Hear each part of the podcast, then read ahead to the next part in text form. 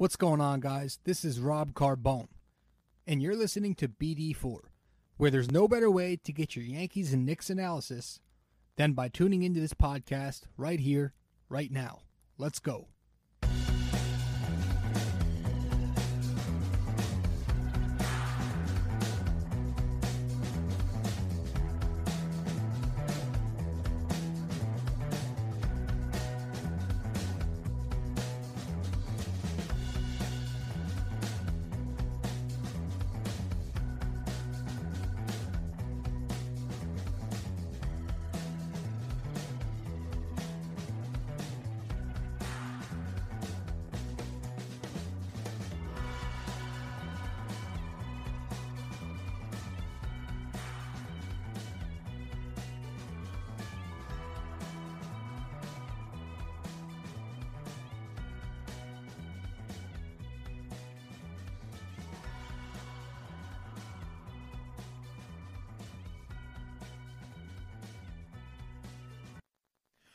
What's going on, guys? Rob Carbone coming at you with episode 55 of BD4.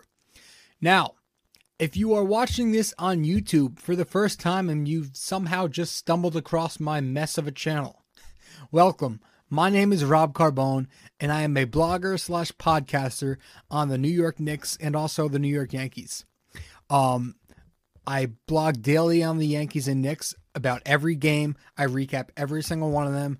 I'll write about the league news, whatever's going around or uh, going on around them. Blah blah blah. You can uh you can find the link to my blog, to my podcast, my other uh, site to the podcast. You can find all that stuff right in the description on my channel. Um, but if you are you know familiar with my with my blog, with my podcast, with my website, welcome back. And then you know I am uh, starting my first video podcast because obviously we are 55 episodes in now to my podcast, but I've never done it in the format of a video before. So this is going to be the first time I'm trying this out. I know I said I'd do it in January of 2020, but you know, I figured why not just give it a go now, get used to everything, um, test the waters a little bit here, and um, see how this thing goes. So I appreciate you guys stopping by. If you, you know, again, if you're new here, please toss a follow, um, subscribe, all that fun stuff. But yeah, so we're gonna continue to do what we usually do, and we're gonna talk about the Knicks tonight. Um, so after Monday night, where I didn't catch that game, I'll be honest, it was one of the few games of the season that I missed. I missed two games all year. Monday night is one of them, and um, the Knicks came out with very little focus though. From what I read about, from what I you know listened to. You know, I was listening to a couple of uh, other podcasts about Monday night's game against the Wizards. You know, they were all saying the same thing that the Knicks came out with little focus and little intensity on either side of the floor and let a G League Washington Wizards team, um, you know, decapitate them pretty much on their own home floor. You know, the Knicks were lacking focus from shoot around. Certain players called the team out for that. Mike Miller didn't have himself a good game.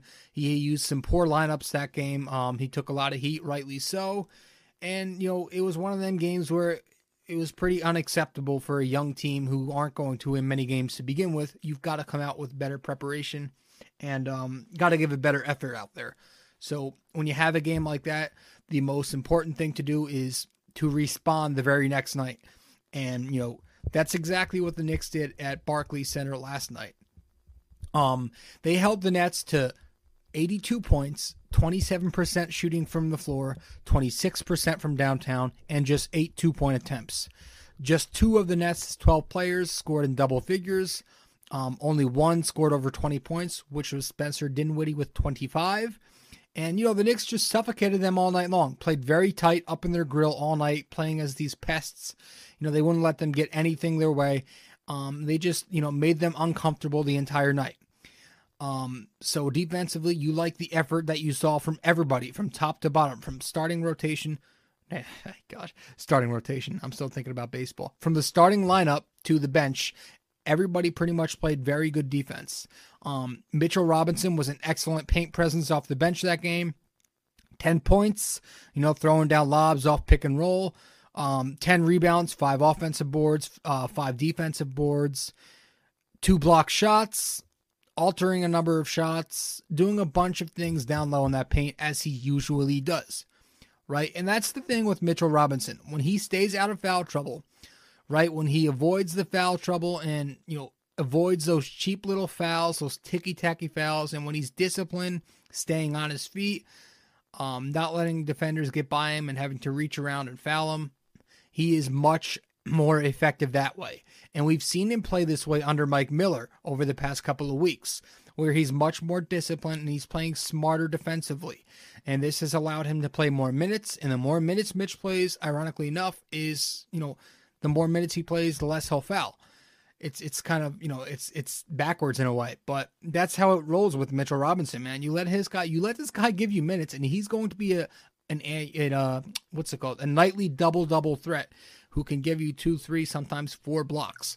This is a guy who's a defensive minded, you know, nightmare to some offensive players down there. Like I said, he doesn't just block shots, but he alters them. He makes people think twice before driving to the rim. He, he blocked Spencer Dinwiddie last night. That was pretty impressive to me.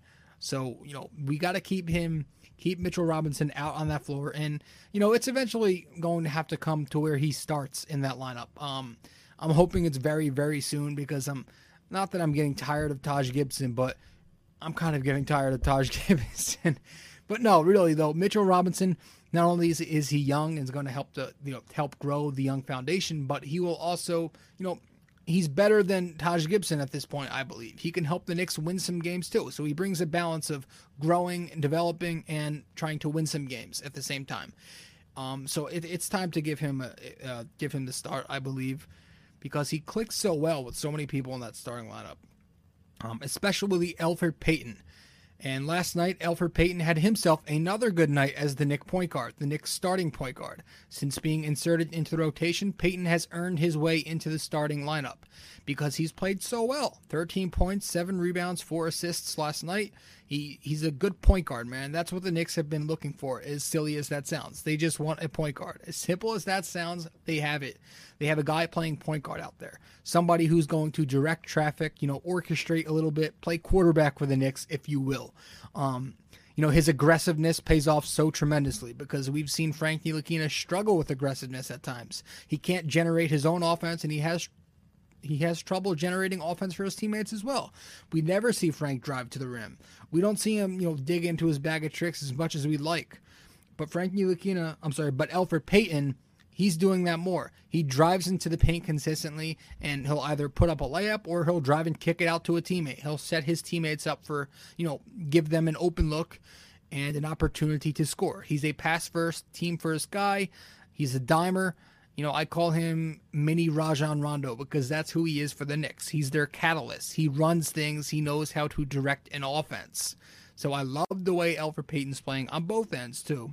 He's defending very well too. I like the way he's playing. Yeah, he's probably not part of their long term future, but again, while you're trying to balance growing and winning at the same time, I think he's your better option because of how far ahead he is of the other two Knick point guards. Because we haven't even talked about Dennis Smith Jr. yet, who let's be honest, Smith Jr. is just a head case. Um, the guy wants out of New York. That was the most recent rumor I heard today. And you know, you could honestly, you you didn't need the rumor today to tell you that he wants out. The guy's body language all season has been bad. He gives little to zero effort defensively. Offensively, he forgot how to shoot a basketball. He may have to go back to square one and learn how to do it all again. Um, he's just a mess. He gives the Knicks little to zero on the floor, and it needs to, you know, we need to cut cut out the three guard rotation thing and trade him as quickly and as soon as possible. But I like I like Payton, Payton starting for the Knicks, and I like Frank Ntilikina coming off the bench as a viable backup. Um, so he had a good game. Mitchell had a good game. Marcus Morris had a strong game last night too. 22 points. Got off to a slow start. Didn't hit a field goal in the first quarter. Second quarter he was up and down, but hit a couple of shots in a row towards the end of the second quarter where he snapped a 7 0 Nets run. And the third quarter came. Marcus Morris started hitting a bunch of threes, and he finished with 22 points and, what was it, eight rebounds or something like that. He played very well. And, you know, as for him, he continues to up that trade value, right? Listen, I love Morris. I love him as much as you do. It's funny that I'm saying that because he's a guy that had to grow on me from the start of the year, but I've grown to like him a lot. Um, I think he's an excellent veteran leader. He is an excellent three point shooter this season. He's playing great defense. He's been a good 3 and D presence. Um, but again, this is a 30, 31 year old who is playing the best ball of his career. Why waste his, you know, prime on the Knicks where they're not going to win anything this year? As opposed to, you know, trading him to a contender like the Clippers or to somebody like the Portland Trailblazers where excuse me, where um, they're trying to get into the playoffs and they need that extra push. He could probably help that team out. And, you know, trading him to a contender not only helps Morris, but it helps the Knicks potentially get a first round pick in return. And that is big because we're trying to develop a young squad here. Get as many assets in return as possible, get as many, you know, uh, draft picks, and you got to stock up on those draft picks, man. We need as many as possible. So it's one of those things where you need to uh, strike while the iron is hot. And right now it's piping hot after a 22 point performance to continue his excellent career year from Morris last night. Who else do I got? Talked about Mitch, Payton, Morris, but Julius Randle, the best player last night on the floor. Um, you know, after scoring 35 in um, what was it? He scored 35 points on um Monday night against the Wizards. Julius Randle came out and put on a dominant display once again last night in Barclays Center. 33 points, 14 out of 26. He was efficient from the floor, shot 5 of 9 from deep, which was a career high, 5 three pointers. Um, rebounded, passed more, turned it over less, played better help defense, and this has been a consistent thing. It hasn't just been tonight, yesterday, and tomorrow. It's been something that's been happening over the past couple of weeks. Another one of those things like Mitchell Robinson has went through where Mike Miller has elevated the game or helped elevate the game of Julius Randle you know, as you guys you guys can remember at the start of the season under David Fizdale, and I'm not trying to keep harping on Fizdale, but at the start of the season under Fizdale, through about 18 or 22 games under Fizdale, Julius was playing more as this point forward as opposed to a power forward, right? He was taking the ball up court, over dribbling, fumbling off his leg, shot creating as opposed to what he's doing now. When he's not taking it up court, he's playing more as a power forward, playing downhill, not shot creating, but you know, spot up shooting. And you know, all of his a lot of his baskets are coming off of assists and things such as that. He's playing downhill using his strength, his physicality. He's still shooting, you know, from three, but it's smarter shots that he's taking. You know, he's playing better on the block, on the elbow. He's being smart out there. He's using his talents the right way.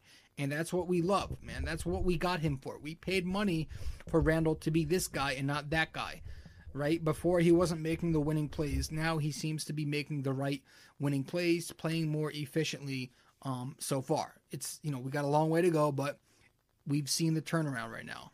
He's being more efficient, being smarter, playing under control, being tamed right now. So that's good. We have a lot of Knicks right now clicking. Um, again, I'm not saying, you know, shit's going to turn around and the Knicks are going to go on this big run and shock the world and you know crack the eight seed. But um, no, absolutely not.